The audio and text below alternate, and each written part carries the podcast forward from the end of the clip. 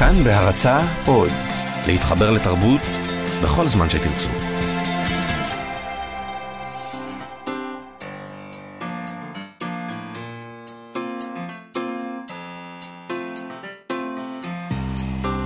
מה שכרוך, עם שירי לב-ארי וענת שרון בלייס.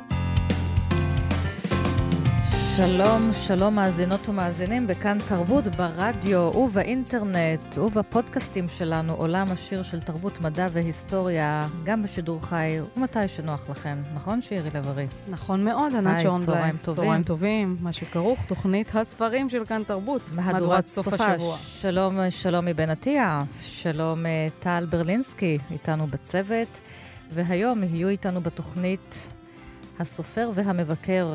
הוא מבקר הספרות אריק גלסנר, ויחד איתו ננסה לפענח מדוע הוא אינו כותב, כשם הרומן החדש שלו. דם ועוד דם ועוד דם. זה מה שמעסיק את הבימה היפים ריננברג, שמעלה בימים אלה את ההצגה מסכת הדם, שמבוססת על טקסטים שעוסקים בדם. ולסיום, בשבוע הבא, שנה לפטירתו של ליאונרד כהן, ויולי שפירא ישוחח איתנו על הכמיהות של הכהן ועל שיר אחד של אורקה שכהן תרגם והפך אותו לאחד השירים המושרים המפורסמים ביותר. שתהיה לכולנו האזנה ערבה. ואריק. אריק כבר כאן איתנו באולפן, שלום לך. ואל תדברי איתי על אריק, אבל כן, בבקשה. היום נדבר על אריק. אז כאמור, מבקר הספרות אריק גלסנר עושה צעד אמיץ, מפרסם רומן זהו רומן שני פרי עטו, אחרי uh, ובזמן הזה, זה היה הרומן הראשון מ-2004. והנה, אחרי לא מעט שנים של כתיבת ביקורות רציפה ושוטפת מעל דפי העיתונות העברית, אריק uh, רוצה לחצות את הקווים, לפחות לזמן מה, ואתה מפרסם בעצמך. הרומן החדש נקרא "מדוע איני כותב", מעין פרפרזה למאמר הידוע של ג'ורג' אורוול, "מדוע אני כותב". הגיבור מגולל בגוף ראשון את קורותיו מילדות במשפחה דתית-לאומית במושב כפר הרועה שבעמק חפר. נערות עם, עם פצע מדמם בתוכה ובגרות שכרוכה באהבת הספרות ובלימודי הספרות. אריק, שלום. שלום. אז אתה סופר ומבקר ודוקטור לספרות, ואני חושבת שזה צעד די נדיר, לפחות במחוזותינו, שמבקר ספרים, שהוא מבקר ספרים בהגדרתו, שזה עיסוקו. מפרסם, מפרסם ספר פרוזה משלו. זה משהו שדורש אומץ מבחינתך? אתה חושש עכשיו מביקורות, מסגירת חשבונות, ממי מחכה מעבר לפינה? זה דורש אומץ, כמו, כמו כל סופר, אני חושב, שהוא מוציא את פריטו. אולי באמת יש יותר חששות. אני קצת, בספר עצמו אני דן בעניין הזה, שכשאתה מבקר ואתה מוציא ספר, אז... מש, בניגוד לסופר רגיל, אין לך את ה... לכאורה אין לך את ה... את ה... איך נקרא לזה? את, ה, את המינימום של, שזה לכעוס על המבקר שלא אוהב את הספר שלך, כי הרי אתה מבקר, אתה יודע, כלומר, נבלמת, נבלמת לכאורה לך התגובה הטבעית. של להגיד, ש... המבקר לא מבין כן, שום דבר. כן, המבקר לא מבין כלום. אבל אתה בעצמך וכולי, מבקר, וכנראה... וכנראה... אתה בעצמך מבקר, כן. אז במובן הזה זה באמת קצת יותר מסובך, אתה מסובך עם עצמך בתגובות אה, שלך לביקורות, כי כאמור בספר הזה אני מתאר... אה, אה, בשינויים מסוימים, חוויות שעברתי כשהוצאתי את הרומן הראשון שלי אה, ב-2004. אה, אז כן, זה צעד... אה, יש, יש בזה אומץ מסוים, אבל uh, סופרים גם הם אמיצים, uh, סופרים שאינם מבקרים, בזה שהם מוציאים את, uh, את פרי עטם זה... uh, לעיני הציבור. אריק, זה ספר שהוא כולו איזה זרם תודעה ספ... סבוך ופתלתל, שיוצא מן ההווה שעכשיו הוא כבר עבר, ועבור mm. המספר כן. וגם עבור הקורא, והולך אל העבר הרחוק, וחוזר כן. להווה שהוא כבר עבר, כן, אני מקווה כן. שהבינו אותי. ובתווך יש קטעים מסיפורים ורשימות שפרסמת או רצית לפרסם ולא פרסמת, כן. והם גם מופיעים באות גרפית אחרת. כן. ונראה שהכתיבה המפותלת הזאת נועגה, נועדה להגיע בסוף אל איזשהו סיפור שהוא סדור יותר, mm-hmm. והוא הסיפור על אביך, על התאבדותו של אביך. כן. זו שאלה מה, מה המוקד ששאלתי את עצמי. שתופס חלק הארי של כן, החלק כן, האחרון של כן, הספר. כן. Uh, נכון. אחד המוקדים, אני לא יודע אם הוא המוקד, זה באמת קוראים שנתתי להם לקרוא את כתב היד לאורך הכתיבה. אז יש כאלו שהגיבו ואמרו, אכן, זה, זה ספר על ההתאבדות של, של האב, של הגיבור, וזה באמת גם פריט ביוגרפי שלי, לא, לא פריט, עובדה מכרעת. אני, מהנקודת המבט שלי, לא רואה את זה כנושא הגדול של הספר, זה אחד מהשיאים שלו. הנושא הגדול מבחינתי זה הניסיון להבין את עצמך. הניסיון להבין את עצמך ולמקם את עובדות החיים אה, והשפעותיהם השונות בצורה שתסביר, תנהיר לך, שאתה תהיה שקוף ומונהר לעצמך, והקושי לעשות את זה, והכישלון לעשות את זה. כי הכתיבה אה, בספר הזה היא מעין דע את עצמך, ניסיון להבנה עצמית, ו... אבל זה ניסיון אני... כל כך, כל כך, אה, בוא נגיד, פתלתל ומורכב, כן, כי כן, לפחות כן. בחלק הראשון של הספר, הכתיבה שלך, כל משפט הולך ומסתבך בתוך נכון, עצמו. אתה נכון. מביא רפלקסיות של עצמך, כן לכתוב את זה כך, נכון. זה כן היה כך, זה לא היה כך. נכון, נכון. כלומר, אני סייגים. מנסה להדגים גם את, ה, את הקושי של להוציא משפט אה, שאני עומד מאחוריו בשלמות, ובאמצעות ההסתייגויות האלו, באמצעות המקפים המרובים שיש כאן, ב, אה, שהם הסתייגויות על גבי הסתייגויות. אני, אני אולי אגיד את זה מכיוון אחר. איך שאני רואה, כן, את, ה, את הטקסט.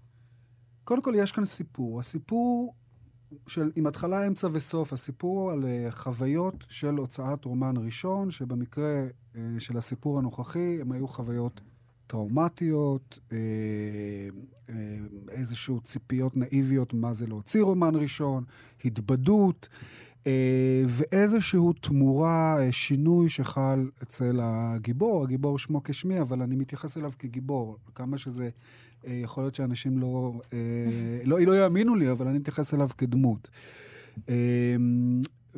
על גבי זה יש על גבי הסיפור הזה, שהוא סיפור פשוט שקור, של אירועים שקורים ומצטברים לאיזשהו אה, שינוי נפשי שאני מנסה לתאר פה.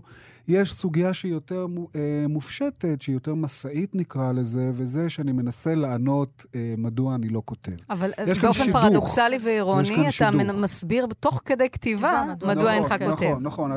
התפיסה שלי היה שזה... משהו שקרטזיאני של דקארט, שהוא אומר שהכל בספק, אבל פתאום מהספק עצמו הוא יוצר איזושהי ודאות. אה, אני חושב משמע אני קיים, אני חושב, הכוונה, אני מטיל ספק, משמע אני קיים. קיים משמע אתה כותב. אה, אז או אני קורא. עצם הניסיון להסביר אה, את הכישלון בכתיבה הופך... לספר. אה, שזה האירוניה הבולטת, הבוטה שיש כאן בכותרת, מדוע אני כותב, זה ספר ש... ואתה אה, אדם כותב כי אתה אדם קורא, אז נמצאים שם ברנר. כן, נמצאים כן, שם כן, חנוך כן. לוין, וביאליק והספרות הרוסית, ויעקב כן. שבתאי וחנוך לוין. אולי רגע נקרא קטע, אולי נקרא אפילו שני קטעים כדי... זה הקטע הראשון, ואחר כך אולי נקרא קטע שהוא קטע אחר, מסוג אחר okay. אוקיי. בספר. באמת על, על, אה, על הקשר מול אבא שלך שהיה... אולי, אולי באמת... כשהיית בן 13, והוא היה mm. יוצא ישיבת מרכז הרב בירושלים, הוא מקימי תנועת התחייה. נכון. ואפילו התגוררתם ב-82 ליד ימית כדי לעצור את ה... לנסות לעצור את הנסיגה מסיני, ואתה למדת בישיבה. אריק, אתה באת כן. ממקום מאוד אידיאולוגי. מאוד אידיאולוגי. כן, כן. ואתה החלפת נראה, בדיוק. כן, כן. החלפת אידיאולוגיה אחת כן. באחרת. כן. זאת אומרת, הספרות היא תחליף כן, דת נכון, מבחינתך? נכון, נכון, בהרבה מובנים כן.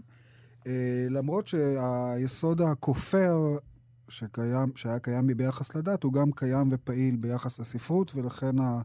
Uh, יש גם ספקות גם לגבי הדת החדשה הזאת, ואתה אבל... ואתה תמיד מחפש יש. את הקדושה בתוך הספרות. יש, כן. יש חיפוש של הקדושה, ויש גם uh, רתיעה מהקדושה. כלומר, דווקא בגלל שאני בא מעולם uh, דתי, ואני רואה, uh, ובפרשנות שלי, של חיי אבי, הקדושה והערכים הנעלים גבו מחיר יקר, כלומר, מכיוון שהוא כנראה, אני לא, אנחנו לא מבינים עד הסוף, אני לא מבין עד הסוף אה, את, אה, את, את התאבדותו של אבי, אבל הניתוח שלי היה שהוא חי בעולם של ערכים נעלים, שבו להקדיש מקום לשאלות נמוכות כביכול, האם אני אהוב, האם אני מגשים את עצמי בחיים, האם אה, אני אה, אה, אדם שמחשיבים את דעתו וכולי, שאלות מאוד נמוכות. וכו'. הוא לא היה מסוגל להתעמת איתן ולחשוב עליהן, ואז בגיל 48 הוא פתאום...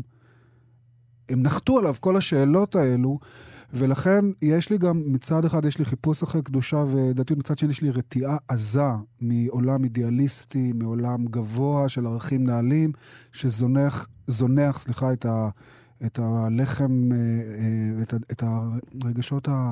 הבסיסיים ביותר, כביכול נחותים, האנושיים. כן, הבסיסיים ביותר. כן. אה, ו- וזה השניות ש- שהייתה לי גם ביחס לדת ו- אה, וגם ביחס לספרות, שניסיתי לבטא בספר. אבל כאילו מצאת לך אבות חדשים, כן, ספרותיים. כן, כן, יש... אז בוא נקרא איזה קטע. כן. והנה אחד מהם אני, הוא כן, שבתאי. באחד אני רק אסביר את המקום של זה ב- ב- בעלילת הספר, שבאחד מה... ב- ב- בתקופת הוצאת הרומן הראשון, שעליה אני מספר, הגיבור כאן, כן? אני לא יכול להגיד אני, קשה לי. הגיבור כאן אה, עובד בתחקיר על אבות ואימהות הספרות העברית, ובין השאר הוא מתקרב לקיבוץ מרחביה, שבו גר יעקב שבתאי, שאותו הוא מעריץ, והוא תוהה על הקשר, הוא חושב על הקשר בין שבתאי לבין אביו, כי יש, הוא מוצא קשר בעולם הפנימי שלו, יש קשר בין השניים. וכאן הוא מדבר על, ה, על, אה, על היחס לאביו, ותכף זה יחזור לשבתאי. כך גם ייחסתי לאבי תכונות ורגשות מסוימים שרכשו בי, תכונות ורגשות שפתרו כביכול את חידת מותו, אך שאימי, באחת הפעמים, כמה שנים אחרי האירועים המתוארים כאן, טענה שהם אינם הולמים את אבי, שמקטעים שפרסמתי ברבות השנים הצטייר, והצטייר לה, שכך הצטייר לי, כמי שחש עצמו לוזר. זה פשוט תיאור לא נכון, אמרה אמי. ובנימתה העניינית יחסית והלא מתגוננת, הצליחה להביא אותי לפקפק יותר מכפי שכבר פקפקתי, בהבנתי הכביכול אינטואיטיבית את אבי, ובעיקר את בחירתו במותו. הבנה אינטואיטיבית, כביכול, שנולדה בי כבר בשנייה שבה נודע לי על היעלמותו לתמיד. כאשר היעלמות זו נראתה לי כשלעצמה הגיונית מאוד ולא שערורייתית, כפי שהייתה צריכה לכאורה להיחשב בעיניי, עיני ילד בן 13.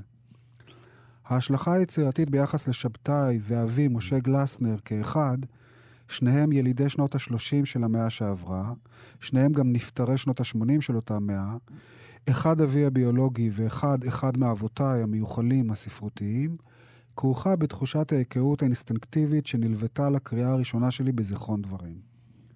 אחרי זה מתואר את המפגש הראשון עם זיכרון דברים. אחד הנושאים שאתה מתעסק איתם בספר, זה מלבד הפצע שאליו הספר הזה מוביל בסופו של דבר, זה איזושהי כתיבה, כתיבה ישרה וכנה על היחסים בין המינים, על בין כן, גברים ונשים, כן. על תשוקה, על כן. מיניות. אתה כותב כן. די באומץ, אני חייבת לומר, על בעיית התשוקה, כן? כן? על ההפרדה הזאת בין תשוקה לאהבה, ועל מה קורה כשהתשוקה היא לא כל כך בריאה, היא אל מה שאין ולא אל מה שיש. כן. ואתה מתאר מערכות יחסים, גם ברומן הראשון שלך, שבו הוא עסק, ואז אתה דרכו עוסק בזה, וגם כאן. כן. וגם המאבק הזה, שוב, כן. בין הערכים הנעלים, בין כן. התשוקה כן. לבשר. בין הרוח כן. לגוף. בין הרוח כן. לגוף, כן. כן, ביסוד, ביסודו של דבר יש לי תפיסה שתשוקה זה שתיקה, כלומר זה משהו שהוא לא מילולי ולכן הוא אנטי ספרות בעומקו, ו, וספרות יש בה צד, אה, נקרא לזה במושגים ניטשיאנים, אפולוני, צד מסדיר, צד צונן, קצת מרוחק, שאליו גם יש לי משיכה. כלומר, יש לי משיכה גם אל הריחוק, כי עם תשוקה אפשר אה, לבעור ולכלות, ו, אה, וגם אה, יש בה משהו לא פרודוקטיבי בתשוקה. אה, כלומר, היא סוג של חיים, ויש בה משהו ממית. היא מחיה מאוד ומשהו ממית. אז יש משיכה גדולה לזה, וקצת אה, נגמתי, אבל אני... לא, לא, המין והמוות, ברור, בוודאי. מפאת הקיצור. כן. אה, ורגע, ומה הייתה השאלה? השאלה הייתה על האומץ כן, לכתוב כן. על תשוקה, ועל תשוקה שהיא לא תמיד בריאה. בעיניי אני לא מבין... המין זה נושא מרכזי בחיים, יש לו צדדים לא פוטוגניים. אני לא מבין אה, ספרים ש... כלומר, אם הם עוסקים בנושאים אחרים, אז כן, אבל מי שרוצה להעלות חיי... והספר הזה הוא בעצם ניסיון לתאר חיי אדם, את חייו של כן. הכותב. אה, אי אפשר להתעלם מהחלק הזה, וזה, וספרים שמתעלמים אה, מהחלק הזה, הם בדרך כלל משעממים אותי, אלא אם כן הם מפצים על זה בצורה יוצאת מן הכלל. אה, זה, אני אגיד, את עלה באילנות גבוהים, פרוסט, כשביקרו אותו על למה הוא מדבר כל כך על שינה בעקבות הזמן האבוד, הוא עוסק הרבה בשינה, בכניסה לשינה וכולי. אז כתבו על זה ביקורת, אה, על, ה, על הכרך הראשון שיצא, אמרו, זה ספר לא מעניין שעוסק ב... לא בחוויות של בן מעניין, אדם, כמה נכון. שהולך להירדם, אני לא מבין, זה לא נושא מעניין. אז פרוסט בהמשך בעקבות הזמן האבוד, הוא אומר, איך אפשר להתעלם משליש חיי אדם? שליש חיי אדם זה שנה, אי אפשר להתעלם מזה. אם אתה רוצה להציג חיי אדם במלאות, אתה חייב לדון בנושא הזה של ואתה השנה. גם כותב אבל את הנושא הזה של המין והתשוקה, גם בדרך מאוד לא politically correct, יש לומר. יש שם מילים יש כאן שתי נשים, כן, כן. שיושבות. כן, לא, אבל כן. זה מעניין, אני ראיינתי השבוע איזושהי במאית, והיא אמרה לי, אי אפשר לעבוד ככה, אי אפשר ליצור עם כל הפוליטיקלי קורקט. אני כל רגע חושבת, זה ייפגע, זה כן, זה טוב, זה טוב כן, בטקסט. מה יגיד כן. השחקן הזה, מה יגיד... אי אפשר לעבוד ככה, ואתה כן. באמת פשוט יושב וכותב כן. באומץ את רגשותיך. כן, אני אנחנו חושב ש... לפעמים אה, כן, מתאווים, או נשים או גברים, לגוף של כן, של אדם אחר, כן. בצורה טהורה, גולמית, כן. הגולמית, החייתית ביותר, כן, כן. כן, ואני אני באמת, זה היה לי חשוב, כלומר, זה לא במקרה כזה, כאילו לא שלא שמתי לב מה, מה אני כותב, וידעתי שגם, אה, וגם אני זוכר את זה נראה לי בתגובות אפילו עשית לרומן את זה הראשון. בכוונה, זאת אומרת. אני- אה, אני, אה, שוב, זה לא, אני לא כל כך מאמין בפרובוקציות. כלומר, אני, אני מאמין, אני רוצה לתאר, רציתי, לת... חלק מהמטרה של הספר הזה זה לנסות ל, לה, להב, להבין את עצמי, ו, ואני רוצה שהקורא ייקח את זה לא, לא שיתעניין בי, אלא שזה ישלח אותו למחשבות על עצמו, על ניסיונות לסדר את האני. אה, כשיש גורמים שונים שאפשר להגיד שהם משפיעים עליו, ולא יכולתי להתעלם מהנושא הזה, וזה לא היה באצבע, אני לא, לא היה בקטע של אצבע בעין, אבל ידעתי שזה אקלים, אה, אקלים שבו אפילו לומר כן. כן. שחושקים בגוף יפה בלי קשר לא- לאופי, זה אבל כן אמירה יכול להיות שזה פרובוקטיבית. תוצאה של כן, הרקע אבל- הדתי שבו גדלת, החינוך, אתה למדת בבתי ספר יש- יש דתיים, לי- בישיבה וכולי, כן. שם יש את ההפרדה כאילו המתבקשת בין הגוף וה- והרוח, והנה אתה ככה מפצה על זה ב... כן, יש לי, יש לי ויכוח על זה עם אנשים קרובים לי שהם טוענים, אה, כלומר חלקם טוענים שבאמת אה, המש- הרקע הדתי הוא מכריע כאן, אני לא בטוח. אני, אני מאוד מאוד מאמין, מאז שאני, שיש לי ילדים, אני מאוד מאוד מאמין בדברים מולדים. כלומר, כי אני רואה את זה, יש לי ילדים ממש קטנים, בת עשרה, 11 חודשים ובן שלוש. והרי הם שונים מינקות, כלומר הם שונים, אתה רואה ש... אז אתה רואה שהם, כמובן, לאיך אנחנו גדלים, וה, והסביבה היא חשובה, אבל אני חושב שיש מידה מסוימת אה, של אה, משהו שהוא גנטי, ו, ואני חושב שיש הבדלים דרמטיים ביצר המיני בין בני אדם. אני חושב שזה הבדלים דרמטיים שלא נותנים עליהם את הדעת. אה, במידת היצר המיני, וזה, וזה לא דבר טוב או רע, וזה חשוב לי לומר, גם זה, להשקפתי. אתה גם אלא יש מזכיר את אה, כן. מישל אה, וולבק בהקשר הזה גם כן, סופר הצרפתי, כן, שגם... כן, הוא. אה, כן, הוא דווקא על זה לא גם- מדבר, אבל הוא הוא דווקא על ההבדלים, ה... ה... אני מדבר על הבדלים בתשוקה, לא כן, מדבר נכון. הבדלים ב... הוא מדבר על הבדלים מסוג אחר, על הבדלים ביופי וכולי, אבל אני יותר ויותר חושב שזה בוא הבדלים... נקרא אה, גם קטע, קטע כן. מה, מהקטעים שהם הסיפוריים שמשולבים בתוך הספר, מעין כן. ניסיונות לכתוב איזשהו סיפור אישי. כן, של- ה- ה- בתוך הסיפור הזה אני שוזר אה, קטעים מרומן גנוז שנקרא שיחת פנים, שהמספר בספר אה, אה, מספר עליו ומספר שגנז אותו ומשלב בו קטעים. ואני כאן קורא קטע שהוא אוטוביוגרפי, אה, והוא מדבר על, באמת על, ה, על היום שבו אה, אבי התאבד. אה, אחרי ה... אחרי שהוא... אה, שהמקרה התגלה. כן, אחרי, שזה, אחרי שהמספר... אני, אני מקפיד על העניין הזה של המספר ואני וכולי, ולפעמים אני כושל בזה, כי אה, אני אגיד ככה, כל הלבטים הנפשיים שמתוארים בספר הם שלי. הם שלי והם אוטוביוגרפיים, אבל המ- המאורעות שמסופרים, העלילות, המפגשים עם אנשים וכולי, כאן יש חלק ניכר שהוא מומצא, שרציתי לצרכים דרמטיים אה, ליצור אותו. לכן, מעבר להתפתלות וכולי, זה אני או לא אני, יש כאן גם משהו אותנטי במובן הזה שחלק פשוט לא היה ולא נברא. אה, אה, יש כאן דמויות שלא היו ולא נבראו, ועוד דמויות שהן... אלא משל נ- היה, כן. כבר נאמר על כן, מישהו. כן. אה, אבל, אבל יש גם, בואו בוא נהיה כנים, יש כן. כאן כמה דמויות לא. שיש להן לחלוטין ייחוס בתוך המציאות, אתה אפילו כן. יכול לזהות, במיוחד בעולם כן, הספרות. כן, כן, כן. אתה כן, יכול נכון. לזהות מי זה מי, נכון, מי נכון, שמכיר קצת. נכון. הם יוצאים מהחדר שלו, זה האם וה... וה... זה כתוב בגוף שלישי, הטקסט הזה, הם יוצאים מהחדר שלו וחוזרים לסלון. באחת הפינות בחדר ממלמלת אמה של האם. הוא, האב, אמר שהוא יורד לפרדס וזהו. האחים שלו נמצאים אצל השכנה ממול, אומרת האם, אולי כדאי שהוא יצטרף אליהם. בשלושים המטרים שהוא עובר עד לביתה של השכנה, הוא, הבכור, עוטה על עצמו נפש חדשה. הוא מתקרב אל אחיו הקטנים העמומים שיושבים בספה בסלון. שתי האחיות שלו, הגדולה מחזיקה את האח התינוק בידיה, לידן האח הנוסף. אבא מסתכל עלינו מהשמיים ורוצה שנהיה חזקים, הוא אומר להם. שנים אחר כך תציק השאלה. מהיכן שאל את המילים האלה? מילים שלא פגש בהן כמדומה עדיין בחייו. הוא חוזר אל הבית, מישהו קרא לו מעצמו, ויושב ליד האם על הספה. השוטר מתנצל, אבל אנחנו חייבים לעבור על כמה שאלות, גברתי. האם עונה מה שעונה, והוא עדיין לא מקשר בין הביקור בנשקייה בתחילת השבוע לבין מה שקורה עכשיו, ולכן לא מספר על העוזי. בחלק קודם אה, הוא התלווה אל האב בשאילת הנשק מהנשקייה. לפתע עובר רחש בין האנשים.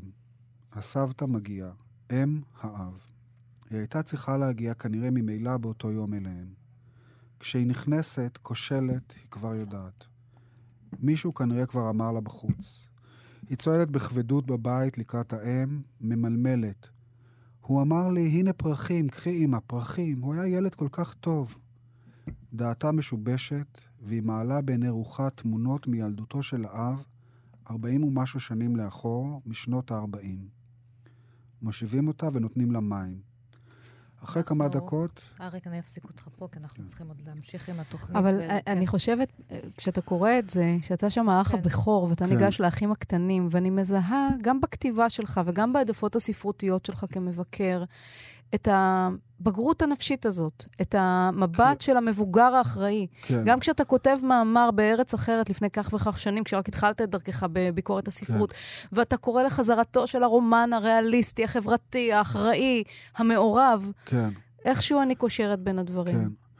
בין הסצנה uh, הזאת אני, של הילד הבוגר שבא לאחים ואומר, כן, תהיו חזקים. כן, בואו בוא כן. נתחבר כן. למציאות. הילד טרום בר מצווה. כן, כן, של... אה, נכון, של כן, ויש...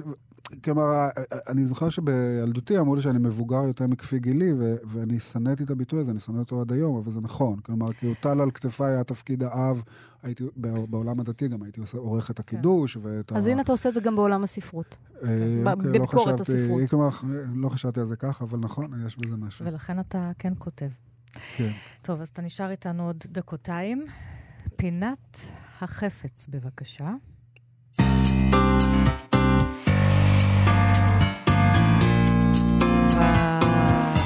ובפינה הזאת אנחנו מבקשים מהאורחים שלנו להביא חפץ שהוא יקר לליבם, ואתה הבאת. כן, אני לא הלכתי סחור סחור, והבאתי ספר. רואה שאתה המבוגר האחראי. לא, אבל אני רוצה לדבר על בלי קשר לתוכן הספציפי, זה לא ספר ספציפי, אה, אה, אה, אלא החוויה הזאת של קריאה, קריאת ספרים במיטה. זה החוויה האדירה הזאת. רק במיטה, מה זאת אומרת? קודם כל, יש לנו פה פינה כזאת, אה, מדי פעם אנחנו עושים כן? ספר ליד המיטה. ספר ליד המיטה, אוקיי. כן.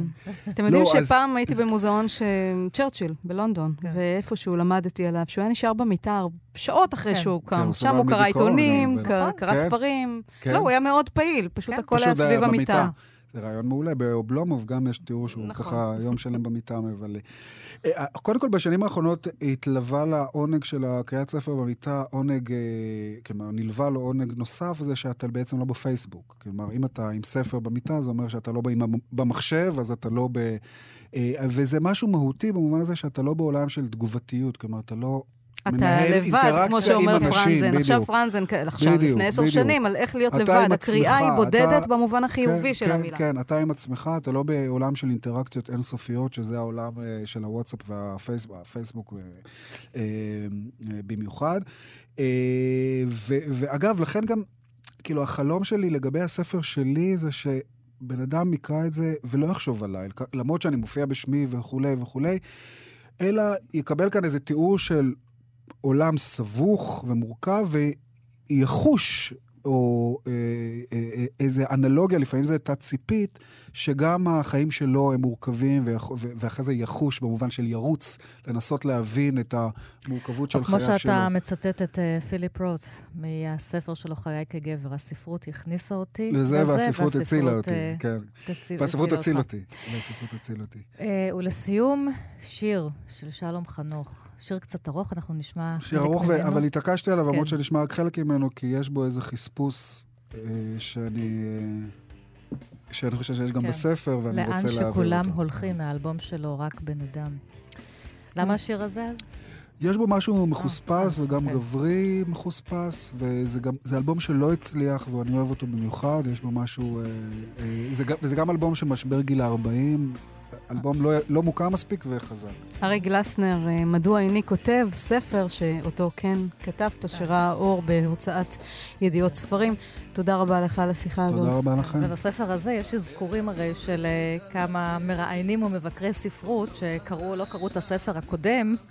אז אנחנו קראנו, ואנחנו מקוות לא להפוך לדמות. שאתה כותב ספר, כן. אני יכול עכשיו לרוץ עם זה כל עשר שנים, מדוע אני כותב על הספר הקודם. כן, שלא נהיה דמות בספר הבא, שירי ואני. תודה, אריק. להתראות. והלב עוד ממשיך לבעור תכף אנחנו נכתוב ספר, מדוע אין אולפן רדיו, כשאנחנו עושות רדיו, אתם לא מתארים לעצמכם מה עושים פה. שיפוצים פה מאחורינו, מורידים מצלמה, כן, מתקינים מצלמה, אבל... סוגרות את אה, המיקרופון. יוסי הצדיק. אה, אנחנו נדבר אה, קצת על דם, על הנוזל כן, הסמיך הזה, בכל מובן הוא סמיך, גם בגלל החומרים שמרכיבים אותו, אבל גם בגלל כל הקונוטציות והמשמעויות שנקשרות בו. דם הוא נוזל המכיל פלזמה ותאים גופיפים שונים. תאי דם, הורמונים, חמצן אינו מסיס היטב במים, ולכן דרושים תאי דם אדומים וכך הלאה. זה הדבר השטחי והשבלוני מוויקיפדיה. כן. אנחנו הולכים על הטקסטים היפהפיים, שחלקם מופיעים במסכת הדם. שעולה בשבוע הבא בבית אביחי, יצירה של הבמאי יפים ריננברג, עם הרכב שחקנים מניסן נתיב. אירוע תיאטרוני שהוא תוצר של לימוד טקסטים העוסקים בדם, ואצלנו ביהדות, כמו שאומרים, ברוך השם, לא חסר, וכמובן הכמות לא מבוטלת עוסקת בדם הנידה, הדם שלנו, הנשים, שהופך אותנו לטמאות לפחות חצי מהחיים שלנו, אם לא יותר. שלום יפים, אתה על הקו. שלום, שלום. אז איך הגעת לעיסוק עכשיו בדם? זה באמת נוזל כל כך uh, משמעותי, והוא גם ידוע שדם זה גם הנפש. למה דם עכשיו? Um, אני חשבתי שהמילה הזאת, שהיא בעצם צליל אחד, הבהרה אחת, דם, uh, שמסתתרים מאחוריו כל כך הרבה משמעויות וכל כך הרבה... אה, רבדים וכל כך הרבה דברים אה, שנוגעים בנו באופן אה, בלתי אמצעי, שחשבתי שזאת מילה אדירה לחקור. לחקור מה רוצה לנו לשמוע אותה, מה רוצה לנו לראות אותה, איזה דברים היא פותחת בעולם שלנו הפנימי. וגיליתי אוצרות רבים בדרך אה, בתוך הפרויקט הזה, ובעצם אחד הרעיונות היה באמת ליצור הצגה זה פרויקט הרי משותף לסטודיו למשחק ניסן נתיב ובית אביחי, והרעיון היה ליצור הצגה שתיבנה בתבנית שהיא אה, תבנית יהודית קלאסית, לא מחזה, אלא מסכת. דף, דף תלמוד. דף תלמוד של... שיש בו כל תלמוד. מיני התייחסויות לאותה סוגיה. Yeah. לחלוטין. יש נושא, אבל אין עלילה. יש דמויות, אבל הן יכולות להופיע ולהיעלם. פותחים את הנושא ולא את הסיפור. וזה היה מרתק אה, לנסות לעבוד עם זה, אז באמת הרכבתם במהלך... אה, קולאז' של טקסטים, הלכתם גם למקרא, גם למשנה, כן. גם לשירה, לשירה העברית, ז'בוטינסקי, רחל אלתרמן. צ'רניחובסקי, כן. מצאנו טקסטים של אחד העם, מצאנו טקסטים מאנציקלופדיה יהודית ישנה, אוצר ישראל, טקסט נהדר על עלילות דם. הנה, אפילו, אני אקרא רגע ברשותך, אתם ככה אתם מצטטים, בשנת 1144, עלילת דם בנרוויץ' באנגליה. גופתו של ילד קטן, ויליאם שמו, התגלתה ביער. הגופה לא הרכיבה ונתגלו עליה סימני מות קדושים. ומומר אחד, ושמו תיאובולד מן קיימברידג', העיד כי היהודים באירופה קשרו קשר להפיל בכל שנה גורל לקבוע באיזה מקום יקריבו ילד נוצרי לחג הפסח. שום יהודי לא הובא למשפט בגלל האשמה זו, ואיש לא נענש על הרצח. אתה מצטט מתוך עלילת הדם הזאת, שאחר כך הופכת להיות פרטנית מאוד וממש מצמררת על איך בדיוק הקיזו את דמו של הילד והשתמשו בו אחר כך. לחלוטין. אנחנו לקחנו קטע ארוך מהאנציקלופדיה שמצטט את כל השנים שבהם היו עלילות דם, שזה שני עמודים של תאריכים. זה, ואחד הדברים המעניינים שבסופו של דבר זאת סצנה קומית. איך קומית? אה, זו סצנה קומית אצלה, אצלכם כמובן בהופעה. מה קומי? כן. בוודאי. ואחד הדברים שאנחנו גילינו זה למשל שעצם החזרתיות על העובדה שבשנה הזאת הייתה עלילת דם, ובשנה הזאת הייתה עלילת דם, ובשנה הזאת הייתה עלילת דם, ובשנה הזאת הייתה עלילת דם. יש בה משהו מקברי. כי כן. מצד אחד זה איום ונורא, מצד שני זה משעשע. כן, מצד אחד זה איום ונורא, כי באמת יהודים שילמו מחיר על כל עלילות הדם הללו. בדיוק. כן. בדיוק, והמשחק המכברי הזה של האשמות שווא מטורללות, שהופכות לסוג של תיאטרון, זה פותח כל כך הרבה כיוונים, שאנחנו ניסינו הרבה מאוד פעמים ליצור מצב שהפרשנות של הטקסט על הבמה היא מנוגדת או אה, יפים. מנותקת. מה היה הטקסט הראשון שתפס אותך? כי אמרנו כבר בתחילת השיחה, הדם הוא נוזל כל כך טעון, בטח ביהדות, והברית מילה, הנידה, השחיטה, נקמת הדם, השופך דם האדם באדם דמו יישפך, והדם הוא הנפש, נאמר לנו, ולכן אסור עלינו לרצוח ואסור עלינו לאכול דם של חיה. מה היה הטקסט הראשון שתפס אותך או שעסקת בו? אני חייב להגיד שהטקסט הראשון שנגע בי עמוקות והוביל אותי הפך בסופו של דבר לסצנה המסיימת של המחזה, וזה אה, קין והבל. פעם כן, ראשונה כן, שהמילה דם מופיעה. כל דמי אחיך, דמי אחיך זועקים אליי מן האדמה. זועקים אליי מן האדמה. אה, אחד הסיפורים הכי מדהימים בעולם, כמה משפטים שיש בהם את ה... הגורל האנושי של יחסים עם דם ואת ה... את הדרך שבה אנחנו הופכים את הדם מהנוזל שהוא אל משהו שהוא הרבה יותר גדול. דם הופך להיות למוסר, דם הופך להיות למצפון, דם הופך להיות לסימן לצדק. והפער הזה בין הסיפור האלים הזה שבה, של קין והבל ולטיפול העדין הזה של למה. למה, למה עשית את זה? Um, אני חושב שזה אחד הדברים שהכי הכי ריתקו אותי ביכולת שלנו להיות בקשר לדם, גם באגרסיה וגם באמפתיה. אבל אתם באמת קושרים בהצגה הזאת אה, קשרים אה, אקטואליים. זאת אומרת, אתם מתייחסים באיזשהו אופן לדם במשמעותו של אדם הנשפך כתוצאה מאלימות, ממאבקים, כן. ממאבקים פוליטיים, דתיים, לחלוטין. רומנטיים. אנחנו משתמשים בשאלון הרשמי של אה, מד"א. ב... אה, ששואלים בן אדם שבא לקבל תרומת דם, הוא טקסט בהצגה שלנו. אנחנו נוגעים בדברים שהם לגמרי עכשוויים ומהיום, אנחנו מצטטים אה, בטקסט שלנו את אה, אה, אה, אה, ועדת החקירה אה, על תרומות הדם של אתיופים. כן. אנחנו נוגעים ברבדים מקין והבל ועד היום. ועד, ועד כן החומרים למשפטים והתקשורתיים. אז אני רוצה רגע לחזור בחזרה אה, לאזור קין והבל, ובאמת אל הטקסטים האלה. אתה הרי גם עלית לארץ וגדלת והתחנכת ביישוב הדתי עופרה. ואחר כך. פנית משם למקומות אחרים. תראה, הטקסטים הדתיים האלה כטקסטים, ובעברית שלהם, הם הדברים היפים ביותר. אני אוהבת אותם אהבת נפש, אבל אז אני נתקלת פעם אחר פעם בכל מיני פרשות. למשל, בפרשת תזריע כתוב שהיולדת בן תהיה טמאה במשך חודש, והיולדת בת היא תהיה טמאה כפליים, כי, יל... כי אישה ילדה אישה, אז היא 60 יום את תחכי עד בו הטהרה כתוב שם. וכאישה, אני לא יכולה לשאת את זה. מצד אחד, היופי של השפה, ומצד שני, תראה מה עושים ממני, אני כל הזמן טמאה. כל שני וחמישי, כך... כמו שאומרים במחוזותינו כן? אין לי דרך להסכים איתך, ואת חייבת לבוא להצגה, כי אה, יש לנו אוקיי. סצנה שמבוססת על מסכת נידה, כן. שהניתוח שלנו, של הסצנה הזאת, הוא לחלוטין כזה. Uh, זאת סצנה, מסכת נידה זה אחד הטקסטים היפים ביותר שאפשר נכון, לקרוא נכון. בעברית. והמפחידים ביותר.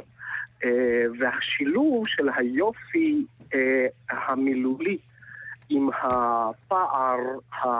ביחסים, הוא לגמרי היה הנושא שהקדשנו לו בסצנה הזאת.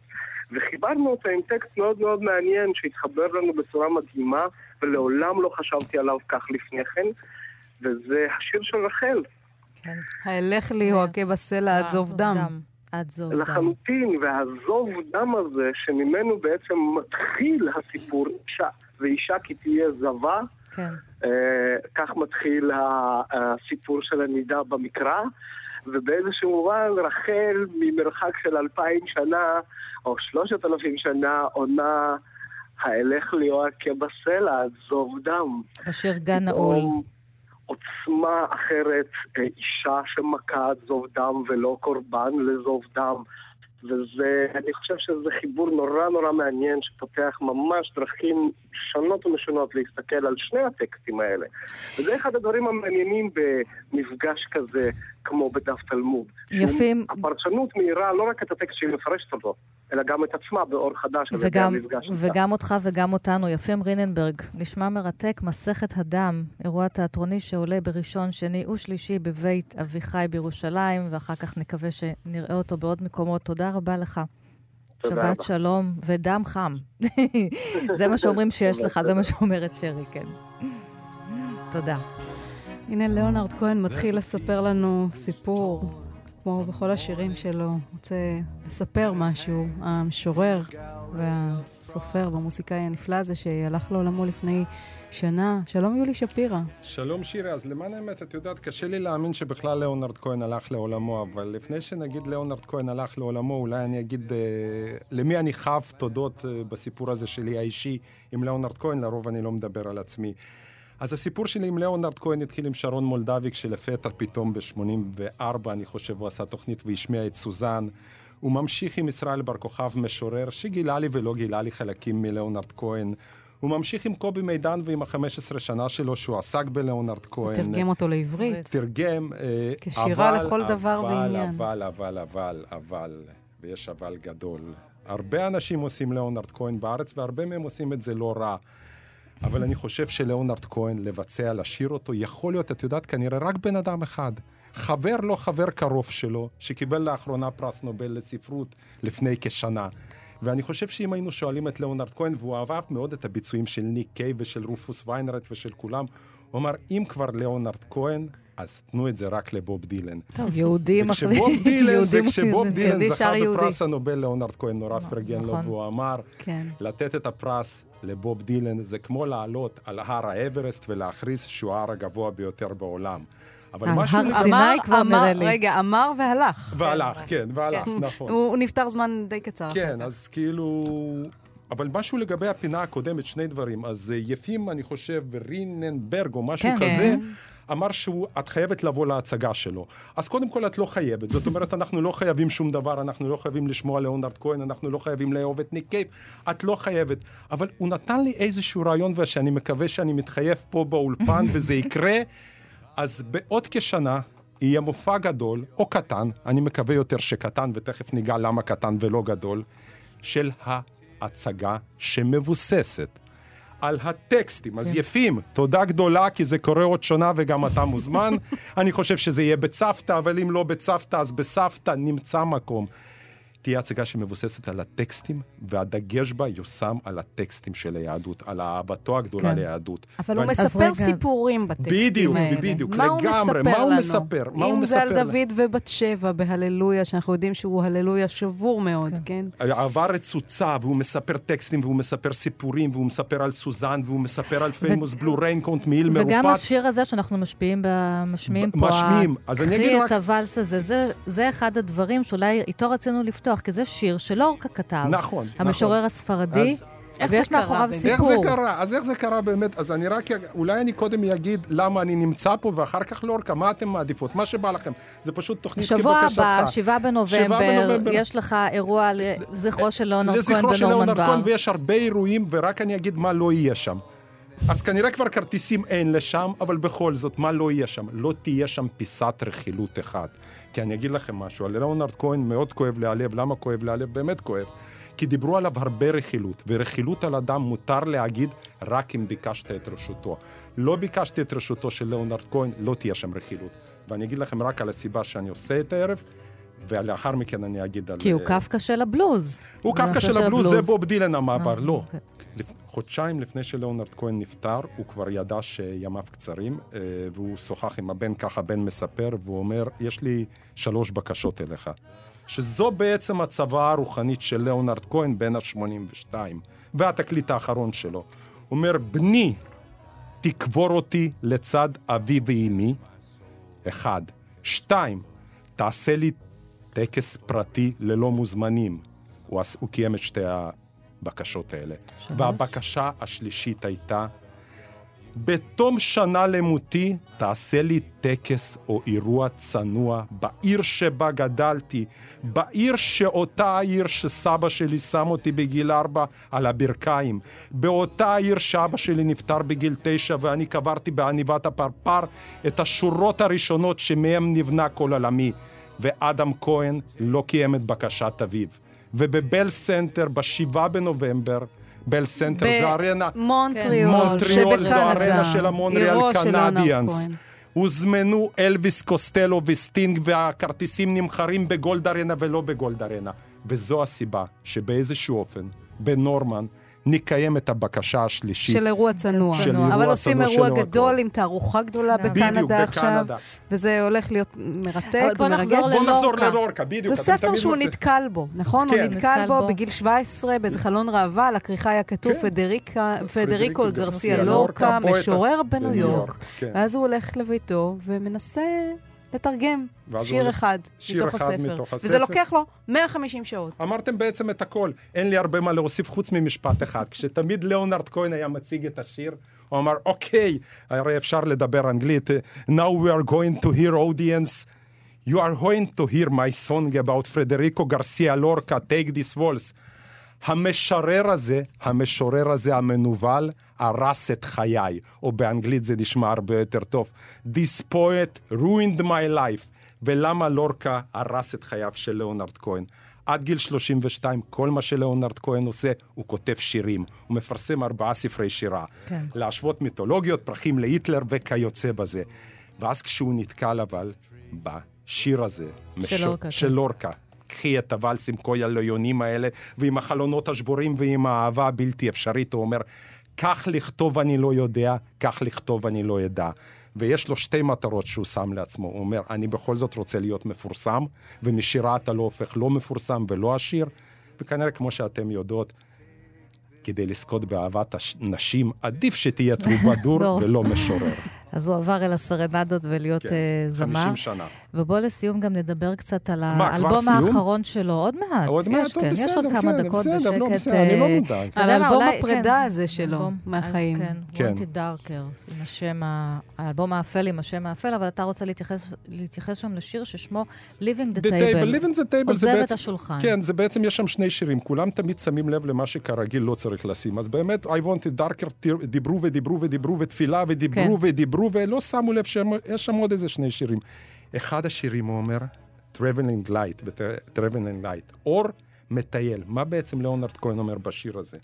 שבסופו של דבר, בסופו של רגע, הוא הופך לחלקיק אור שמטייל בעולם. מה הכוונה חלקיק אור שמטייל בעולם? הקורפוס של השירים שלו מלא בכל כך, ואת צודקת שירי, סיפורים יפהפיים. ועכשיו הסיפורים האלה מטיילים בעולם. ושוב פעם, אי אפשר שלא להיעזר בבוב דילן, ולאונרד כהן חשב כמוהו. שניהם אמרו את אותו הדבר, חברים, חברים, ואולי זמרים עכשיו שומעים את זה, וכל מיני אנשים שומעים את זה, אני מקווה. הם אומרים, נכתבו מספיק שירים בעולם, לא צריך לכתוב יותר שירים. אם כן, למה כן צריך לכתוב? כן צריך לכתוב, זה אם יש לך לב טהור, אם הטוב שבך עולה על הרע שבך, אבל יותר מכך, אם קיבלת מתנת אלוה. שאלו פעם את ליאונרד כהן, מהיכן באים הרעיונות לשירים שלך? והוא אמר את המשפט הכל כך יפה. If I would have known where the places, I would go there more often. אם הייתי יודע היכן המקום הזה, הייתי הולך לשם לעיתים יותר תקופות. אבל המקום הזה בא אליו ועבר דרכו, ובגלל זה, בגלל האור הזה שעוד הולך איתנו ומקיף אותנו, קשה לדבר עליו בלשון עבר. לגמרי. כל הזמן, אה, כל הזמן הוא הלך איתו, אפילו יותר מזה, אולי אם אנחנו כבר מתקרבים לסיום או לא מתקרבים, אין לא, לי אז- מושג אז רגע, במה זה לפני זה חשוב. אני גם רק אעשה- מיק ג'אגר, תעשי, אבל רק אני אגיד לך, מיק ג'אגר אמר, ואני לא אוהב להגיד אמר, אמר, אמר, כל זה בנורמן לא יהיו, אל תחששו. הפורמט הוא רדיופוני, צריך להגיד אמר, אמר, אמר. כי את יודעת, ענת, למה אומרים אמר, אמר, אמר. כי אמר, אמר, אמר, כאילו אצל המאזין עושה תחושה שכאילו אתה יודע משהו. זה לא בהכרח אתה יודע, יכול להיות שאתה יודע מאה משפטים. מיק ג'אגר אמר, זכינו, והוא כל כך צדק, זכינו, זכינו, שאנחנו חיים בתקופה שבה ליאונרד כהן יצר. עכשיו תעצור רגע. להקשיב, כי אני מקשיב. קוראת איזשהו קטע, קטע הפותח את ספר החמלה, הוא כאמור, הוא כתב ספרים, ובאמת זה ספרים שיש בהם קטעי פרוזה קצרים אה, בין היתר, כמו שירה. שם הוא כותב, עצרתי להקשיב, אך הוא לא בא. המשכתי בתחושה של אובדן. כאשר התחושה החריפה, חזרתי לשמוע אותו. ואני מדלגת כאן, באי רצון מעבירים המלאכים זה לזה את זכות השירה. התמורה היא כל כך שברירית, עד כי בקושי ניתן להבחין בה. החצר ניצבת על קרניים של סימטריה זהובה. ושוב, אני זמר מן השורה השנייה, שנולד לפני 50 שנה, ומסוגל להגביה את קולו עד כאן, לא יותר. יש פה איזה מין שיחות, אולי עם אלוהים, עם עם עצמו. עצמו, כן. אז את יודעת, אני, אני אענה לך באיזה משהו שמתכתב על משהו שרצינו לדבר עליו ולא נדבר. יש לו שיר שנקרא Famous Blue Raincoat. כן, יודעת שירה שזה, מכתב. שזה כן, בעצם כן. מכתב לחבר שגזל את אהובתו, כן. והוא אומר, אתה יודע מה, אם הצלחת לתקן את מה שאני קלקלתי. תחיה איתה, אני. חי איתה בשלום. זה שיר שמוקדש גם לאיזשהו מעיל שהיה לו בשנת 56. אז בוא נענה לליאונרד כהן גם במכתב. כשמריאן נפטרה, ליאונרד כהן כתב מכתב מרגש, ואני חושב שאסיים את דבריי ב-45 שניות הבאות. ליאונרד, בעצם נפטרת, אבל לא הלכת מהעולם. ליאונרד היקר, באמת יקר. אתה יודע, היית לא מעט פעמים בישראל, אבל אני רוצה להגיד לך שישראל כבר אינה אותה ישראל. זו לא אותה הארץ שראית בשנת 60, זה כבר לא אותה הארץ שהיית בה ב-73 כשהגעת אליה על מנת להיות טנקיסט. חשבו שבתור זמר תצליח יותר, לכן בידרת את החיילים. ישראל האחרת, ישראל שבה כולם זרים וגם אחים לגורל, ישראל מכניסה את האורחים לצערי כבר איננה. אך כנראה שגם מונטריאול, ליאונרד, כבר איננה. אז מה אני באמת רציתי להגיד לך? שרבים לפניי ניסו לפענח את סוד הקסם שלך, ולא הצליחו, ואני בטוח שגם אני לא אצליח, כי כנראה שסוד הכישרון נשאר בגדר סוד. בכנות או בסנסירלי, יולי שפירא.